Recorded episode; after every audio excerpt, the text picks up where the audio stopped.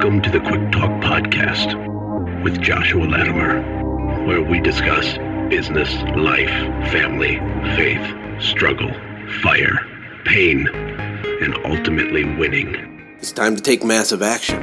Look, I, I can't work harder on your life or business than you do. It's ultimately all on you. You know, God created all the food the birds would ever need, but He doesn't put it in their nest. You've got to go get it. 10 out of 10 people die.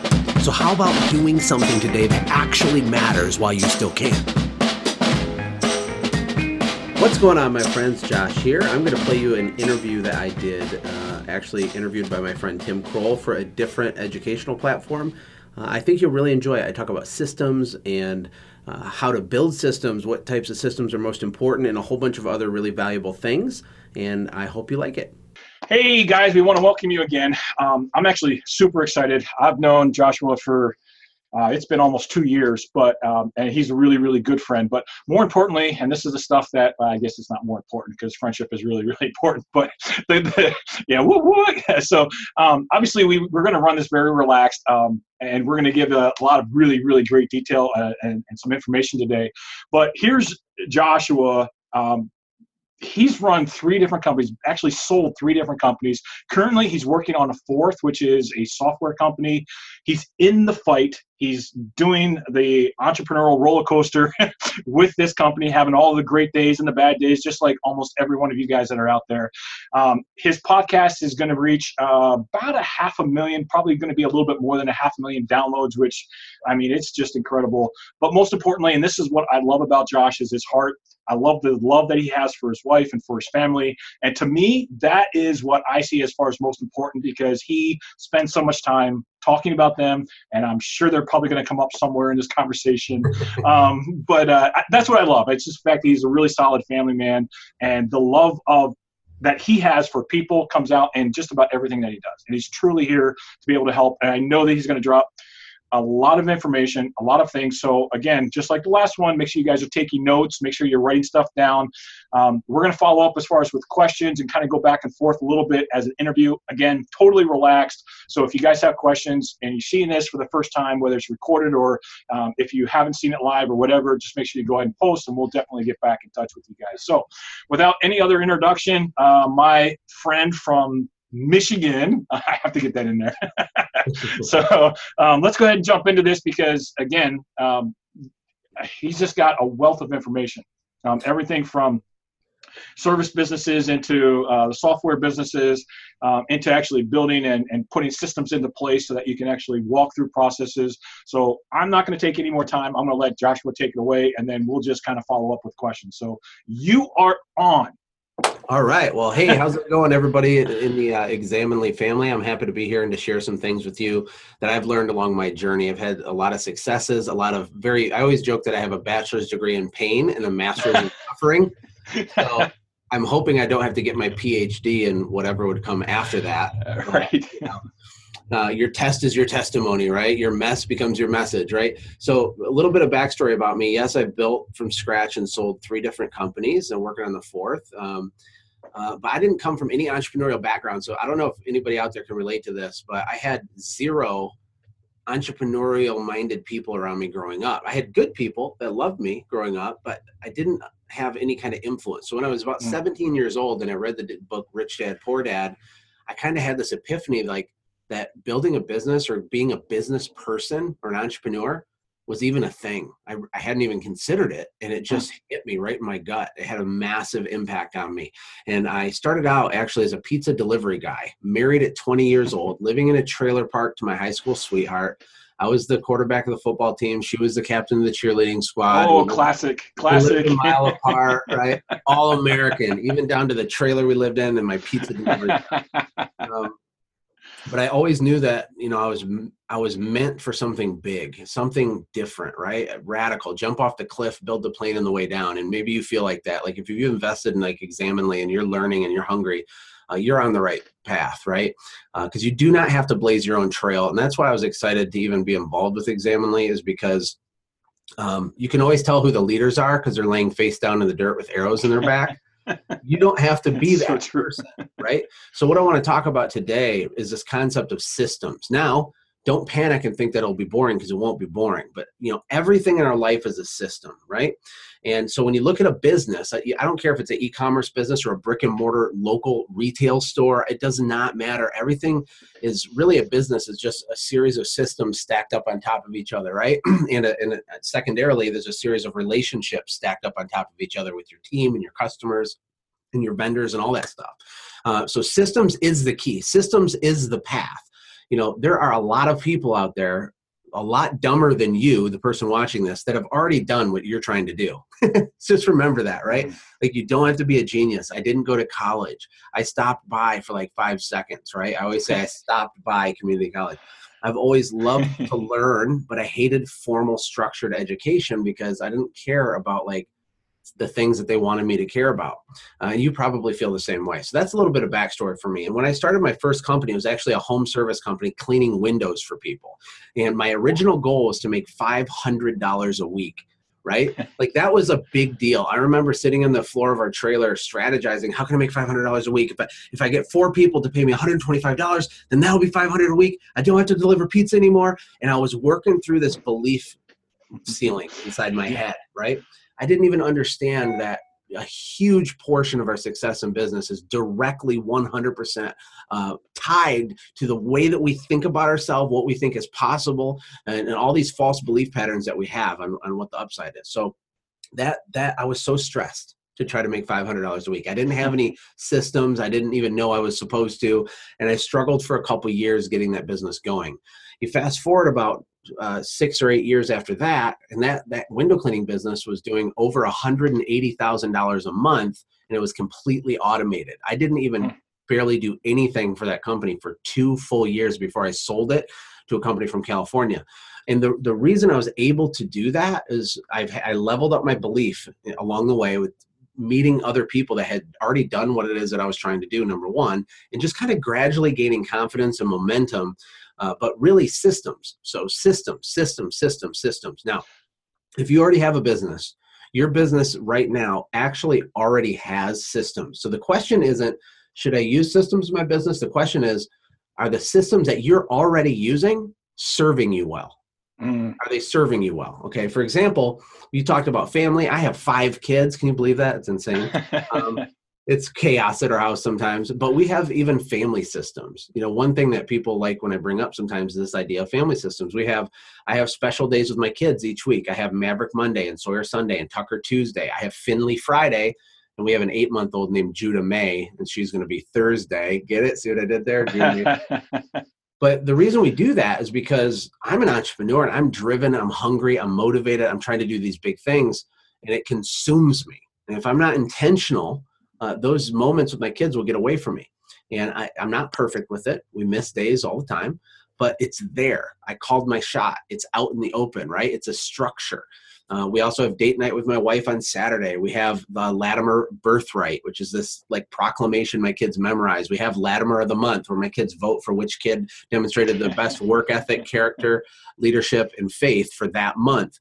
And those are all systems. And uh, your business has systems. So what I want to really talk about is is what types of systems there are, but really I want to focus on on one because no matter where you are in your business journey, and I'm assuming a lot of you guys are beginners or you're early in the process, there's one system that is the foundational cornerstone, the most important possible system to start with.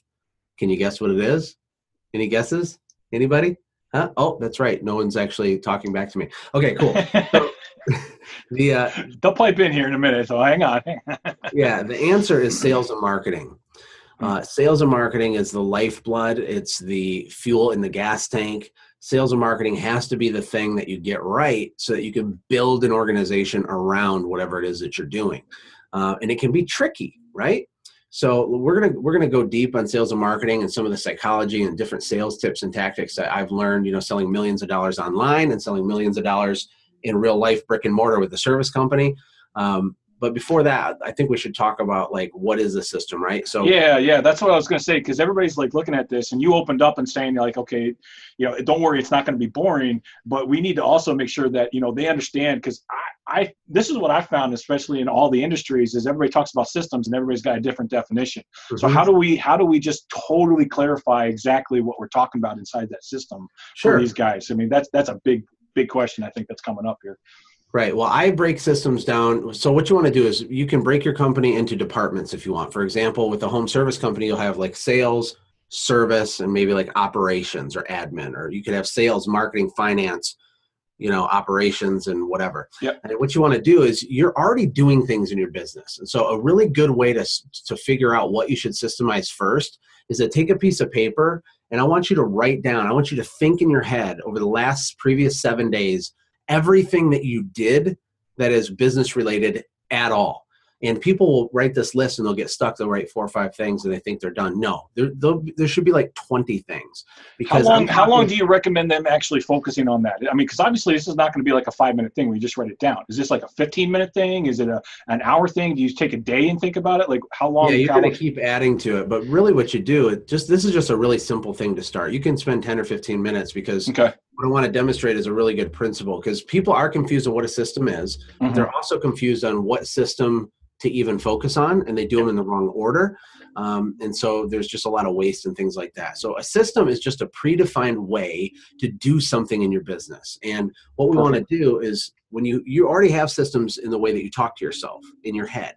You have systems in the way that you make your bank deposits the way that you check your sales the way that you do every little thing the way you update a website the way that you run a promotion the way that you make content to put on social media. The things that you're already doing those are systems but they're they're they're a system that's in your head. And so step one is to get it out of your head and document it. And that's what I call a minimum viable system, MVS. After it's an MVS, and you can if, if you have a team around you, you start to assemble a team. Once you delegate a system to another human and they start doing that thing, that's what I call a full system. So a full system means it's predefined, documented, consistent, reliable, and you don't do it. That's like the goal. And the reason we start with the piece of paper to write down what you do is because we're going to prioritize what systems to build first. And this is really simple. What you're going to do, you're going to write down, okay, I check the email. I go to the bank. I do QuickBooks. I up, take all the product photos. I do. I clean the window. Like literally every minute task you do. I mm. uh, do customer service. I answer the phone on inbound, whatever. I go whatever it is. Write all the stuff down, and then next to each item, I want you to put how many dollars per hour you think that that task is worth in the marketplace. Okay. So if you change your own brake pads on your car, that's a thing, right? How much would it cost if you paid someone to change your brake pads per hour? If you go to the grocery store to buy snacks for your office, how much would it cost if we paid someone to go to the grocery store and buy snacks for our office? If you return the emails or do customer service, how many, right? You see what I'm saying? So, what you do is after you have this list of all the stuff you do, because we all wear a ton of hats running yeah. small companies. Then you assign a dollar per hour to it. Then we're going to prioritize the list and make a new list where the cheapest stuff is at the top, going down to the more expensive stuff, right? So if you're doing your own taxes, that's really cool, but it might cost $100 an hour to have someone do your taxes. Um, and then you even put things on there like strategic planning or relationship building or networking. And those are very high dollar per hour tasks that are hard to delegate. So they would be at the bottom of the list. And then basically what we do is we we we create documented systems or explanations of how to do all those low level things. So that's always where you start. You don't have to do can everything I, at the same time. Yeah, can I I mean like so I just have the sense. I don't know if you've seen that commercial. Everybody's heads just kind of blow, and you get that blue dust or whatever. But I'm thinking that we've got several people that, after what you just said, their head is like, you know, and they're just like, this is an incredibly new way as far as how to think about your business very systematically. And we're probably overusing that word, but it's so true. Is you're right now talking about how are you thinking about your business systematically, and then now I'm sure you're going to talk about more on how to implement some of those systems and things like that. But this is key. I mean, like, I, I don't want to glaze over this because this is such a critical principle for anybody on any business, whether it's a service, e-com, whether you're trying to get leads or trying to get apps or downloads or anything else. It's so critical because so many of us want to take on all of those hats and we want to run it because we feel like we are the only ones that know how to do this. We're the only ones that can do it right you know? And so like just this is just a, a huge huge concept so much deeper and being able to get yourself out of your own head and start looking at it from a actual business standpoint rather than just hey we are going to um, you know figure out how to do $500 a week in windows. But I, yeah. I just don't i don't want to glaze over that because this is such a big big principle and you got to write that down. You got to whether you have yeah, to rewind it or whatever. And maybe we should even step back for a second because when I work with people, because I do business consulting and coaching and things like that sometimes, the first, like, whenever we're talking about business, people get all stressed out and they run towards tactics and they try to implement 400 things and they read this book and they get halfway through and they start this course and they get halfway through. Let's push pause on that for a second because the first thing we have to do, even before systems, is we have to be very clear on why we're doing what we're doing in yep. the first place. And it has to be measurable. So when I coach people and I say, okay, what are we trying to do here? Like you have this company, it's kind of messed up, but we can fix it and stuff. Why are you getting out of bed every day to do this? What what do you want to happen? If I pushed a magic button what ha- what does your business look like mm. and what does it l- allow you to do because we all have what i call a mountaintop or a why you have to define that you have to become obsessed with that right because honestly like i literally hate building systems but but this is the path you know math is the path logic is a path mm. there's a predetermined order of events that need to happen for you to build a successful company that you're not a slave to, that doesn't become a nightmare, that doesn't ruin your life, right? Um, divorce yeah. is a big problem for entrepreneurs because there's nothing's defined, it's a mess, you're in survival mode, and we forget why we're doing it in the first place. So I just want to encourage people get clear on your why. And if I were to ask you, what do you want? Spend time finding a way to articulate exactly razor sharp what you want in one or two sentences. Because most people can't even answer that question. Almost no one can. When I ask them, they usually tell me what they don't want. Well, I don't want to be broke anymore. I don't want to struggle anymore. No, no, no, no. Yeah. You can't build a successful company by running away from something. You do it by running towards something that you mm-hmm. want. Like that's the path. That's a huge thing. Yeah. And then with systems, like can I again? Let me just emphasize because this is so important, and I know we're a little bit on a rabbit trail apart from systems, but it's a foundational tool. Is understanding your why.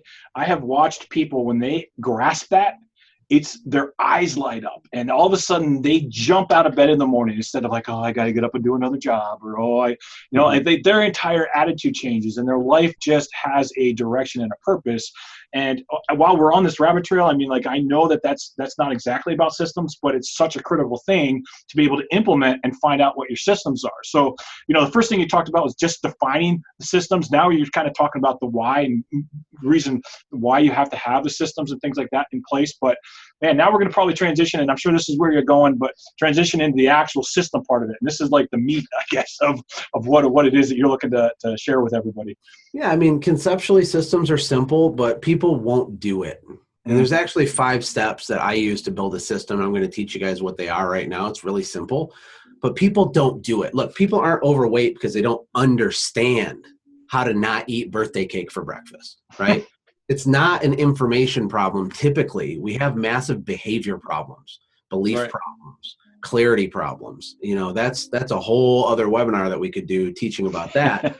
but if you know what you want and why you want it, when things are hard, you'll still get out of bed and do the thing.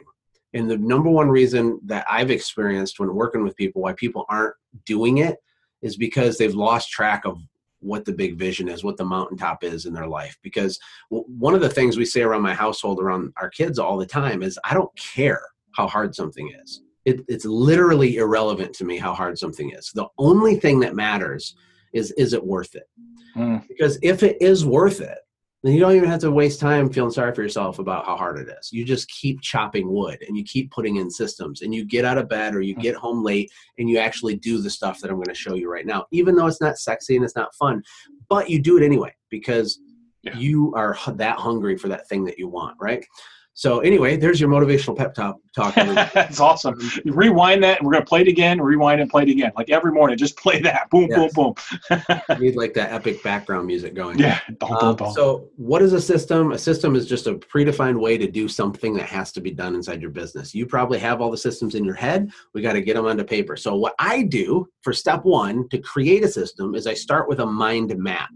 Mind mapping software is everywhere. I use Mac computers and stuff, so don't hate me if you're a PC guy. We can still be friends and stuff. But there's a great program called Mind Node, N O D E, MindNode. Mind Node is amazing in terms of what it allows you to do. But basically, you take a brain dump and you just like puke out all this stuff on a certain topic onto the page. So, for example, when you go back to that sheet of paper and you say that you do your own book bookkeeping or you answer the phone yourself and that's worth $10 an hour and we're going to build that system we're basically we're going to open a mind map up and we're going to put you know answer the phone. And then off a branch to that will say you know over the top friendly voice make sure you ask them the you know important questions to ask you know name and phone number and email and address blah blah blah you know important offers that we say um, log into this database to document it here like you just kind of like you don't worry about organizing it just get like everything related to that node, that answer the phone node, that thing, everything you can think of, just dump it onto the page. After you're done and you can't think of anything at all anymore, um, yeah. then you're going to start kind of organizing it and regrouping it into logical clusters. Do you have a question? Right. Uh, yeah. So on that first one, and I can hear this already coming. Like, well, what if I don't have that that computer software? How do I do it then? Well, it wouldn't be part of your system. Oh, you say if you don't have a mind map? Yeah, like so. What? No. What if oh. we don't? What if we don't have a Mac? So, uh, like me, if I'm a PC guy, well, what if I can't do it? I mean, like, there's web-based ones that are that are free, like MindMeister is another one. Just Google Mind Map software. Gotcha. Yeah. It's kind of out there. I just yeah. like MindNode, but I think you have to pay like twenty bucks for MindNode or something. Yeah, and I, I mean, like for me too, it's like I can't stand mind mapping on a computer. That's what I got the whiteboard for. So yeah. that's just me and my personality. So I, I don't want, really, I don't want anybody to come across and say, hey, I don't have it, so it's an excuse not to do it. And so that's really the, the, I think that's the point of this question is like, hey, no excuses, just get it, it, done. you can write your your things on Oreos and laying them on your living room floor, organize them if you want. The idea is to do a brain dump and get it kind of out in front of you, and then you can look at it and then you kind of like group it together logically. Gotcha. But you do not stop making progress because it's not perfect. You know, this is the problem: is people are perf- they're perfectionists, meaning they actually don't ever implement or do anything or accomplish anything. Yeah. Massive imperfect action. I should have wore that shirt today. I have one that says massive imperfect action. So once you once you've mind dumped your your topics around that that one thing that you're currently doing, then we're going to do step 2 which is we're going to export that to plain text okay or if you if you're like old school you could just write it down but what we're going to do is mm. dump that it'll you know most of these mind mapping softwares will just convert it to like a word doc for you. And so there'll be like this the main point with little subpoints and the second main point the subpoint say okay that's step two. Step three is what i call polish and formalize. And this is where you get in that word doc and you start adding a little bit of meat and body to these things. Mm. you have the idea over the top friendly when you answer the phone. What does that mean? We need to define that right? When you answer the phone make sure you're standing up so your energy is higher. Make sure you're aware of your voice inflection you know because 70% of communication is nonverbal and when you're on the phone like it's you gotta have energy and and then maybe you include a script that they say you know thank you for calling abc services you know we're so happy you called us how can i help you? Whatever. And so you're documenting it and it's the thing that you're already doing but this is an opportunity to kind of spit shine it and, and, and make it a little bit better mm-hmm. which we'll get into perceived value and stuff in a minute but um, so what you do, you you polish and formalize it. Now we have like a fully built out Word doc for for something. That's a mm-hmm. system. That right there is a minimum viable system. You're still the one doing it, but you've defined it. And I could train somebody how to do it by sitting next to them for one day, going through the document, and then leaving them with the document and going over there, and then they're still doing it. It's magical. It's magical, right? okay. So that that's step three is when you polish and formalize Step four is where everybody screws up and totally fails. And this is on um, executing on the system, mm-hmm. meaning you try to get your team to do it, right? And what happens is this is so common, it's insane. You'll you'll have a new idea or a new policy or a new system. You say, "Hey guys, on every Tuesday we're going to do this this this uh, team meeting and we're going to talk about this and this and this or something." And that'll be a system. A Tuesday team meeting is a system well then you won't really implement it correctly or you won't follow through with it and it just kind of fizzles away and fades away there's no accountability it doesn't happen and when you take a system and you deploy it and execute on it which is step four uh, but you're not like a broken relentless record that's just driving that home for an extended period of time until it becomes part of your core culture of your team mm-hmm. then people won't respect you they won't take new systems seriously and then you're going to get mad at them You're like, what? Can't believe these idiots don't ever follow the system. Well, the thing is, is you have to be a relentless, nonstop, over and over broken record for a little while until they don't know how to not do it that way. Mm-hmm. They don't know what it's like to not have the phone script thing because it's ingrained in them as a habit. But step four, when you're deploying the system or you're training or teaching, you have to be like, you have to just pretend like the people working around you are five year olds, not in a disrespectful way, but like you have to tell them eight billion times. And then the fifth step to building systems is to um, iterate and optimize. And all that means is is you go back and you revisit them. And I actually bring the team in. I say, do we even need to do this? Like, do we need? Is this redundant? No, no, we need that, but it's, it sucks and it's broken and we need to fix it. Okay, cool. How do we fix it? Mm-hmm. What do we think? And I call that giving people a seat at the table. They get to participate in system creation. Mm-hmm. You can let people in different departments or people that work for you help build their own systems. They have way more buy in, they're way more likely to follow through with it, stuff like that, right? But that's essentially and very simple, really, how to build a system, get it out of your head, get it organized, delegate it to someone. And now that $6 an hour task or that $10 an hour task is gone off of your plate, right? Mm. So the question becomes what do you do once you free up space for yourself? Like what system should you be working on the most? Right. And the answer is sales and marketing. So for home service companies, like there's a really clearly defined five stages that people go through as they build an automated, scalable, profitable business.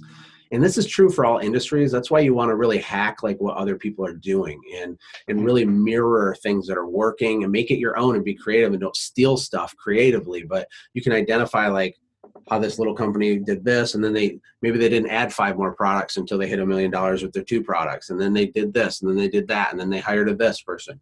Uh, for the home service companies there's stage one where you're the person doing the thing. You're delivering the deliverable. You're the guy mowing the lawn yourself. You're doing everything else but you're like spending more than 50% of your time delivering whatever it is that you're selling like you're doing it. If it's ecom you're like putting the the t-shirt in the box and mailing it or something. And then stage two is when 50% or more of your time is doing administrative tasks. You're still doing the mowing the lawn. You're still doing everything. It's a nightmare. But more and more of your time is consumed doing customer service or returning emails or getting on the phone doing some book work doing payroll stuff like that. You're in stage two if that kind of like describes where you're at. Like it's stressful you feel like you're winning but you're like oh my god why did i do this? I'm not winning. That's stage two. Stage three is when you're able to spend at least 50% of your time on sales and marketing related tasks so that means you have someone doing the admin stuff. It's not perfect. You still jump in and help. You're still wearing all the hats, but you jump in. You have other people mowing the lawns. And yeah, you might stop, do a site visit and go out there and help them for an hour, but really you are doing high level networking, relationship building, you're writing copy, you're doing marketing things, you're doing all this creative thinking about how to scale your product or service to more people, right? That means you're in stage three. Stage four is when you become a general manager over other people who are using the systems you built in all of those departments. Hmm. So you have a sales guy who's doing the sales stuff we just talked about. You're talking to that person. You have the admin people. You have the field workers or the technicians or the whoever's actually doing the lowest form of implementation in your business, right? And stage five is when you're actually a business owner. And the example I like is a football team you know most entrepreneurs want to be the quarterback so they can get the glory right? Like they want to throw the winning touchdown oh. touchdown pass. They want the ball with no time on the clock to shoot the and i totally get that but let's go back to your why.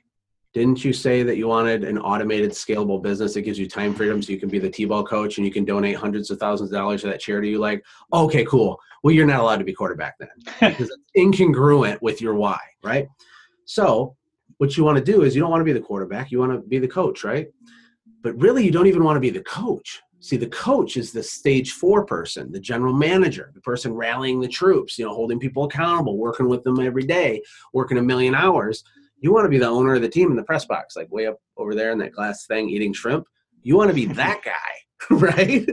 That's stage five. And what's cool is you don't have to have a 27 billion dollar company to be that guy. You can have a company that does like a half a million a year in sales. It provides a really great lifestyle for you, and you can be that guy. Like you get to define how this works. You get to mm-hmm. make the rules up as you go. Like you don't have to compare yourself to people on Instagram renting fake Lamborghinis and pretending they're awesome. Like do what you are supposed to do in a way that serves you. And systems is the path to get you there. And hopefully I, I'll see if you have any questions, but does that give some good context? And Oh my goodness, just dropped a ton of stuff. And uh, the only thing that I would add, just because I, I mean, you and I, we've talked, we've been friends now for a long time, which has been awesome.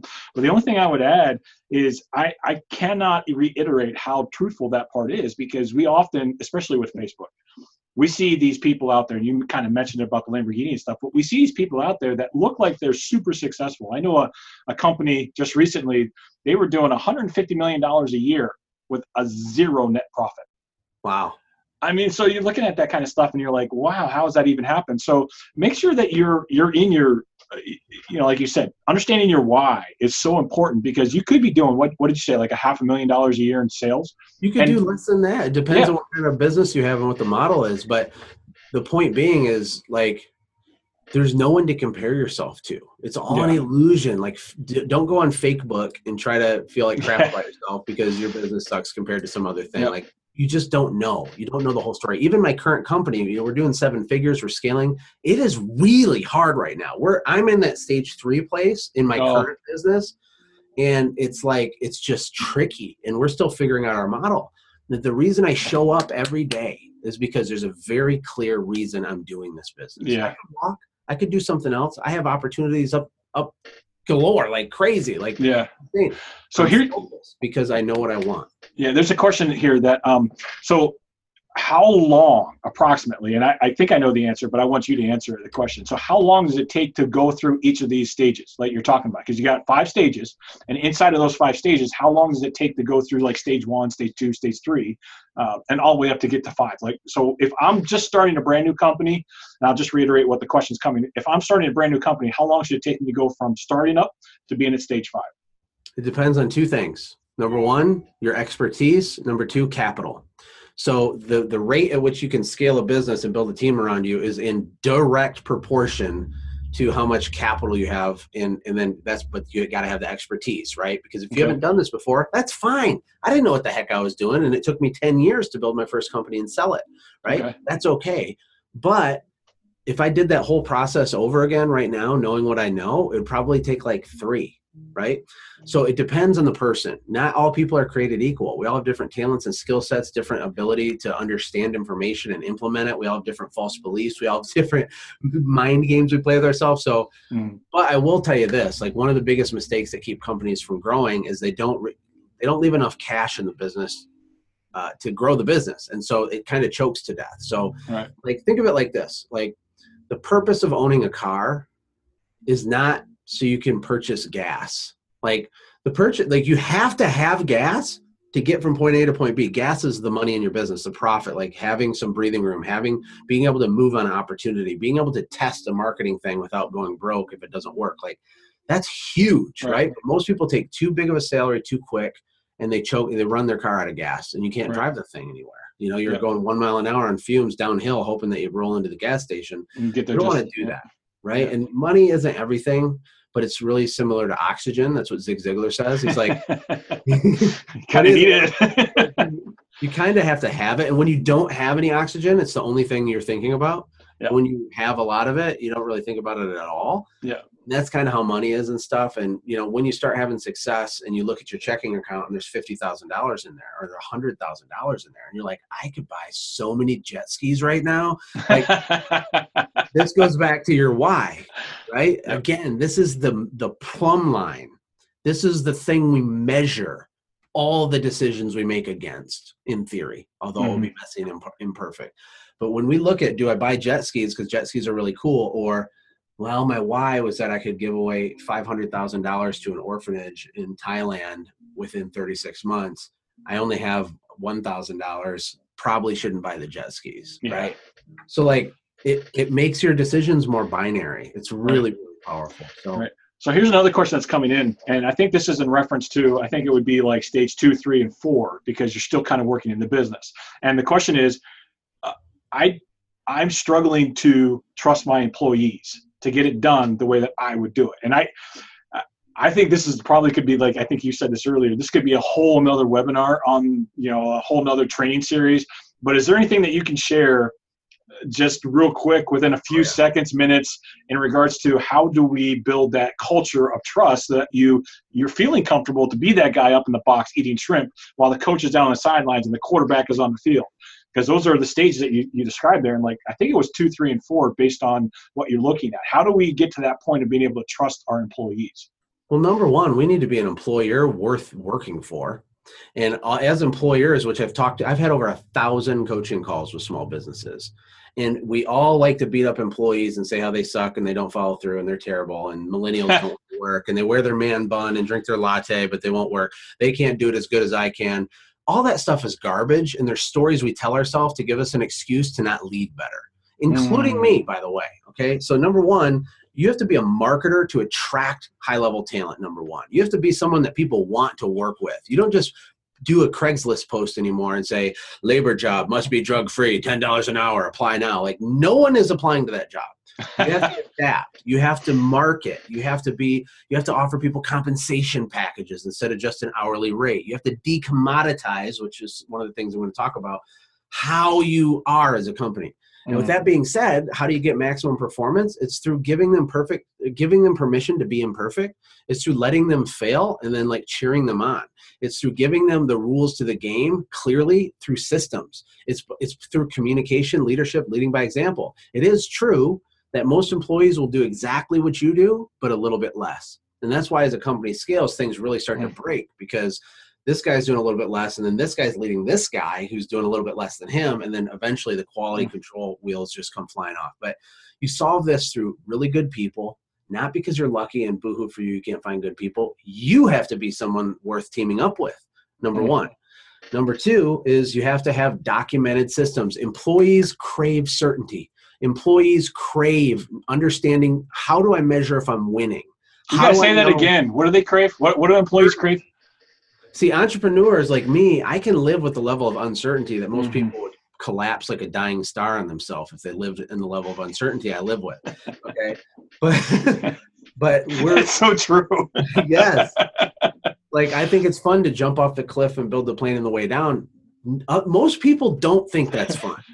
they don't want to do that. That's not funny, right? If you're an entrepreneur, it's good. You laugh at that because you're an entrepreneur. But so employees no. need stability and they need they need clear expectations, and we just fail big time at that. And building systems is a really good way to start. Mm. Uh, but again, like I even tell my company now, I say, look, our job isn't to be perfect. Our job is to continuously move from chaos towards less chaos like that's it. If we're doing that, we're winning. We're progressing. They need to feel like they're growing. They need to be rewarded. We need to gamify. I could talk for like an hour on that, but that, that's a good overview. Yeah. So let, let, me just ask this one other question. I think you answered this already, but it's coming through here. Um, what would you say is the highest priority? And I, I heard it uh, I think in, inside of your message, but I'd rather you have have you answer it. Is what is the number one priority as an entrepreneur and becoming a business owner? What's the number one thing that you supposed that we should focus on as a business owner? Sales. Hundred percent.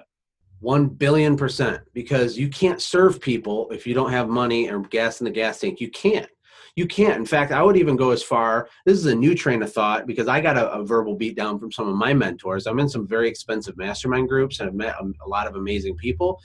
And they were telling me at the last mastermind meeting I went to, like, that Josh, you're being selfish. And I was like, well, I love people. I'm a nice person. I'm not being selfish. They're like, you are so selfish. I'm like, wow. how am I being selfish? They said, you're not selling hard enough you're not selling hard enough and that's you worried about you. Oh boo hoo i don't want to bug people poor no like if you have a product or service that makes the world a better place you need to be selling it. If you haven't offended someone by noon you're not marketing hard enough. You ever heard that wow.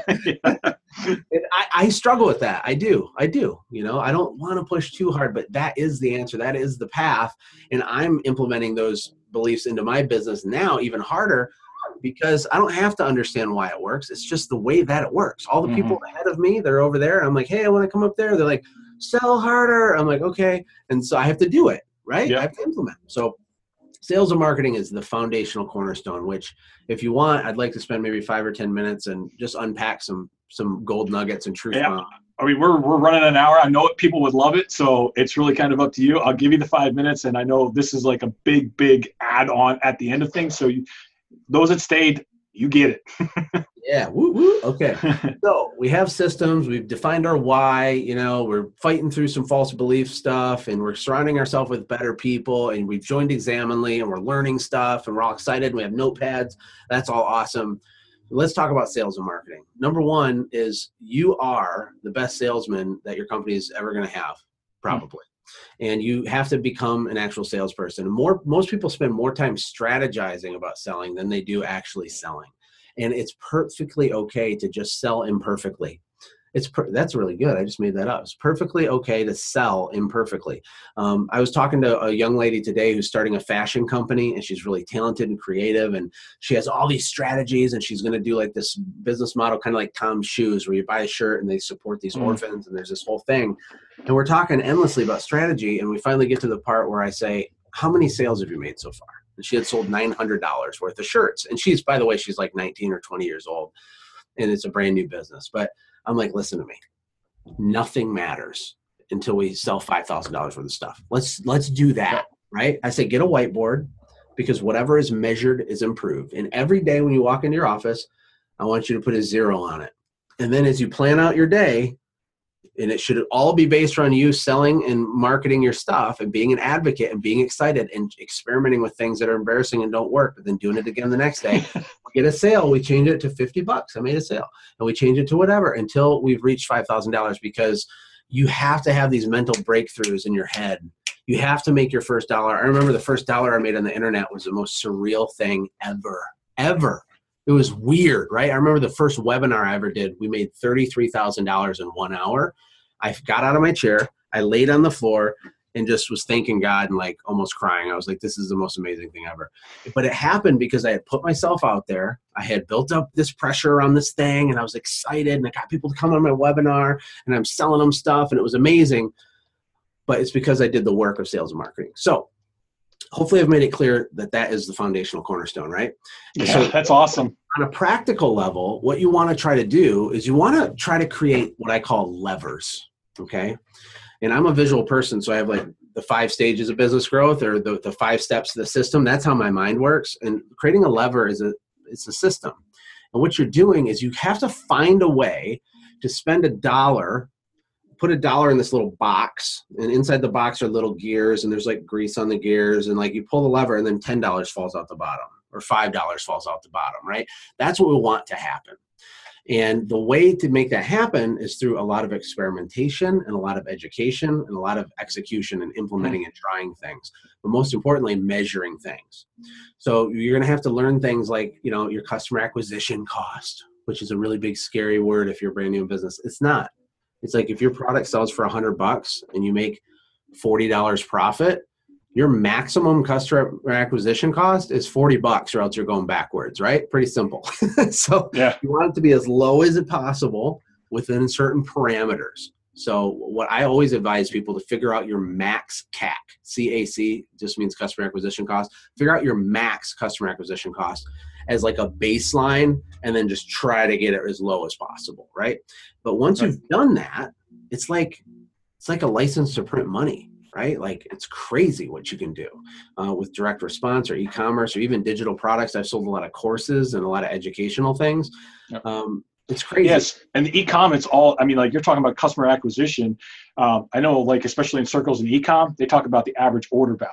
Right. know? So it's basically the same thing. It's not not any different. Yeah, whatever your average average number is, whether it's a customer acquisition or whatever, you got to find out what that number is. So. Yeah, we call it an average ticket in the home yep. services business, but it's the same thing. Yeah, on average, what's a customer worth to you, and on average, what's a profit margin mm-hmm. across that whole package of stuff they bought, yeah. and that's your maximum. And then you know, I like to shoot for less than fifty percent of whatever that maximum customer acquisition cost is but you know i'm also a fan of business models that have a lifetime value rather than just a transactional value oh absolutely so a lot of ecom guys are struggling because you know amazon is so crowded it's a really really noisy red ocean with the bloody chum of the sharks right. competition and like you're trying to sell a ladle on Amazon for three bucks and then someone's selling it for two dollars and fifty cents and you're like, yeah. so you lower it down. So it's a mess. But like people like Russell Brunson from ClickFunnels have done a phenomenal job, put out a lot of educational content talking about, you know this thing called a value ladder and how you know if you can acquire a customer and make nothing on the front end who cares? Because now we have a relationship with them and we're going to sell them a whole bunch of stuff later. So there's strategies you can learn. Um, and all of these are valid depending on the kind of business you have. You just want to make sure that you're executing and testing on these things Yeah. and then some good old fashioned marketing truths for marketing in general uh, i just have a short list here that i put together Yeah, just just so we don't totally lose people. If you are brand new in the business, don't get overwhelmed. Um, just take it a step. Take what you can. Uh, because when you start talking about value ladders and average and all this other kind of stuff, I mean, we went from okay, just break down your day, you know, like your day on a daily basis, what you're doing, to okay, let's talk about average orders and all this other kind of stuff, which is it- it's kind of like the next level up. So don't don't feel bad if you don't know it because everybody's got to go through that learning phase, and it's just part of it maybe this is your first introduction just get used to it um, because there's going to be a lot of other little components and things that are coming in but go ahead hit, hit with those last couple of things and then you know if if you've got a way for them to get in contact with you i'd love to be able to make sure that you know they have a way to be able to do that so Sure, sure, yeah, and you know, I'll, we'll we'll downshift a little bit, and these are pretty simple principles. Uh, but the three big ones when you're marketing that I've discovered are personalization, multi-touch, and hyper-targeting. And so what I mean is, is you got to figure out who you're selling to, or you could call that an avatar if you want to sound fancy at your next party. Who's your perfect customer? Where are they at? And what type of bait are we going to use to get them to bite the hook? Right? Like that's the simplest way to think about marketing because um, they're hanging out somewhere. People tend to congregate with like-minded people. So you Mhm. might reach them through Facebook because they like certain types of pages and you can target them, or maybe they're on certain forums or they read certain magazines or something, right? They're in these little like groups, people group up together, right? So who are they? Where are they? And what type of beta are you going to use? Now, hyper targeting means that you get really clear on your avatar. And a lot of people, including Russell Brunson, goes as far as like drawing a picture of this person, naming the person, putting their mm-hmm. occupation down, their annual income down, like how many kids they have. It's all fake, but you're trying to really understand who am I talking to when I'm selling my stuff, right? It's really huge that you really understand who you're selling your stuff to.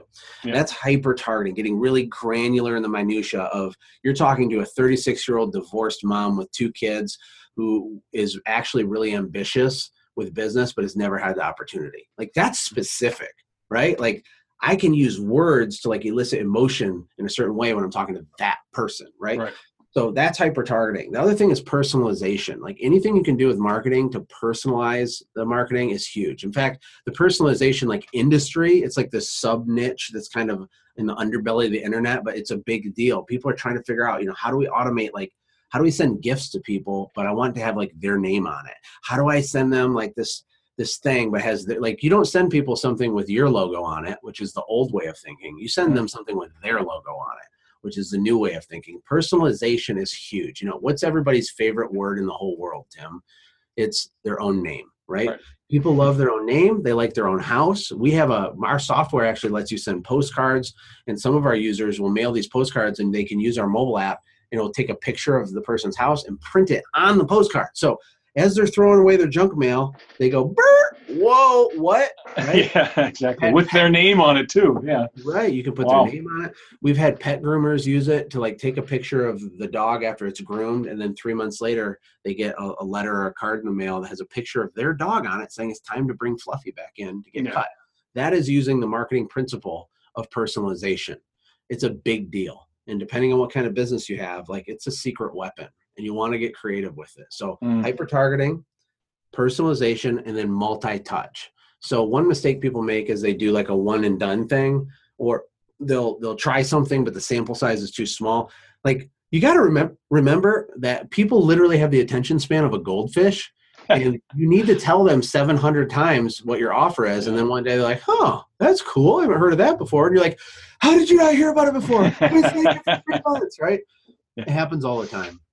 And uh, so you got to be a broken record and you have to you know stick to the long, the long the long game with it. Doesn't mean that you take a bad strategy and keep throwing money at it uh, but it does mean that you commit to being in front of people as often as you can as long as you're the right people and you're personalizing it somehow right and you Yeah. can personalize it through the copy like you're ta- like that avatar they feel like you're staring into their soul when they read your marketing copy because That's- you're talking to them, right? Yeah, I don't think I, it's not even. I mean, you gave a couple illustrations of some service businesses, but that is exactly the same principles that you're talking about. Is what you use on whether you're doing Facebook ads or uh, your AdWords, your Google AdWords, or you're doing a webinar, wh- whatever it is. Those same principles apply across the board. I don't care who you are, where you are. Those exact same principles are going to apply to you 100 percent of the time. So Another thing I wanted to talk about with sales and marketing is the importance of storytelling. Oh yeah, that's a big one. What I call decommoditizing your brand. Okay, so like, oh man, this is so powerful, guys. I hope you're really awake still and with me. But think about when you go to the grocery store and you walk in and they're selling bread and they have this rack of like 20 different brands of white bread and they're all like a dollar or two dollars however much bread costs i don't even know but they're they're like, pretty much indistinguishable from each other. If you hadn't grown up eating a certain one or didn't have a preference it's it doesn't matter which one you get. They're all these- they're the same thing with a different logo on the bag right? Mm.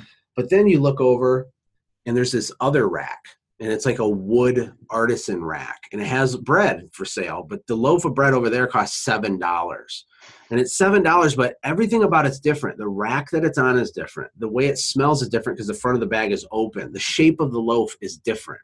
They have that crinkly like brown paper with the clear window on the top right? Like everything is better and different. And the reason that that's powerful for all businesses is if you can find a way to decommoditize yourself away from the other people selling ladles on the internet and you can do that through storytelling you can do that through positioning you can do it through just like uh, brand identity or like building a mass movement or there's so much stuff like there's this lady um, in russell's inner circle with me called Kaelin Poulin Kaelin Poulin and she's built a $30 million business doing weight loss and most of her customers are like 40 or 50 year old overweight women who have kids and they don't look like supermodels. Well, Kaelin's like a professional bodybuilder. She's like perfectly fit. She's obsessed. Well, how did she do that? She created a movement. She decommoditized. Weight loss is one of the most crowded markets on the Yeah. planet. She has a hundred thousand more than that customers. They're doing over a million dollar. They're doing like insane revenue, serving hundreds of thousands of people. They have 1.2 million women on their email list. They're just crushing because she created a manifesto. And this is a way just to give people ideas on how to decommoditize your business. She didn't make her movement about her. She didn't say you need to be like me. What she said was was you're a lady boss. That's her brand. Lady boss doesn't make excuses. A lady boss always finds a way to over to achieve. A lady boss has compassion on other lady bosses. A lady boss has blah blah blah. She calls it her manifesto. And by doing that, she's given these people this identity that goes far beyond like a weight loss program on the internet. And you know, all this stuff is, is powerful, but you want to be able to separate because price doesn't matter that much when you're over on your own rack. Mm. People don't care that seven dollars. They just want the really good bread. And those are the types of customers I think most businesses would want to attract. Absolutely. That's it. I hope that was helpful. Oh man, there's so many. I hate the word gold nugget, but golly, I mean, like we hit a minefield of all these things here, so that's pretty awesome. Um, but if somebody wanted to connect with you directly, obviously we're going to be in the group, um, so there's there's ways to be able to do that. But if they needed to find you directly, um, is there anything that that we can share with them? Um, you know, whether it's on Facebook, I don't know if you have like a general page that you use or what, but Yeah, they can search me on Facebook. I'm at the friend limit thing, but they can follow me on there or they can join one of my Facebook groups. I have a Facebook group uh, for my software company called Send Jim Pro Tools. And that's Jim like J I M, Send Jim Pro Jim Pro Tools. And we have marketing automation software. You guys can check it out. It's really super cool. Uh, tons of people use it from all over the place. Um, and you can get a hold of me there. Okay, cool. Awesome. Well, thank, you. And uh, we totally have, I I mean, I've thoroughly enjoyed it, learned a little bit, and um, Awesome. Thank you, Tim. yeah, absolutely. So enjoy, and yeah, we'll give it this one. Um, so, any questions, make sure you go ahead and post, and then again, we'll follow up with those things and make sure we get as much answered as we can. So, enjoy your day and rock it out.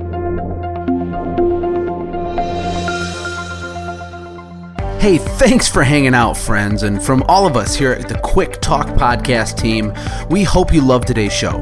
We hope that you were inspired to become a doer and not just a listener. Apply what you've heard today in your own business and watch things change for the better. Lastly, remember that all the money in the world can't save your soul. Seek first the kingdom of God, my friends. We'll see you next time. For more information about the Quick Talk podcast or Joshua's other businesses, visit our website, quicktalkpodcast.com. Have a blessed day.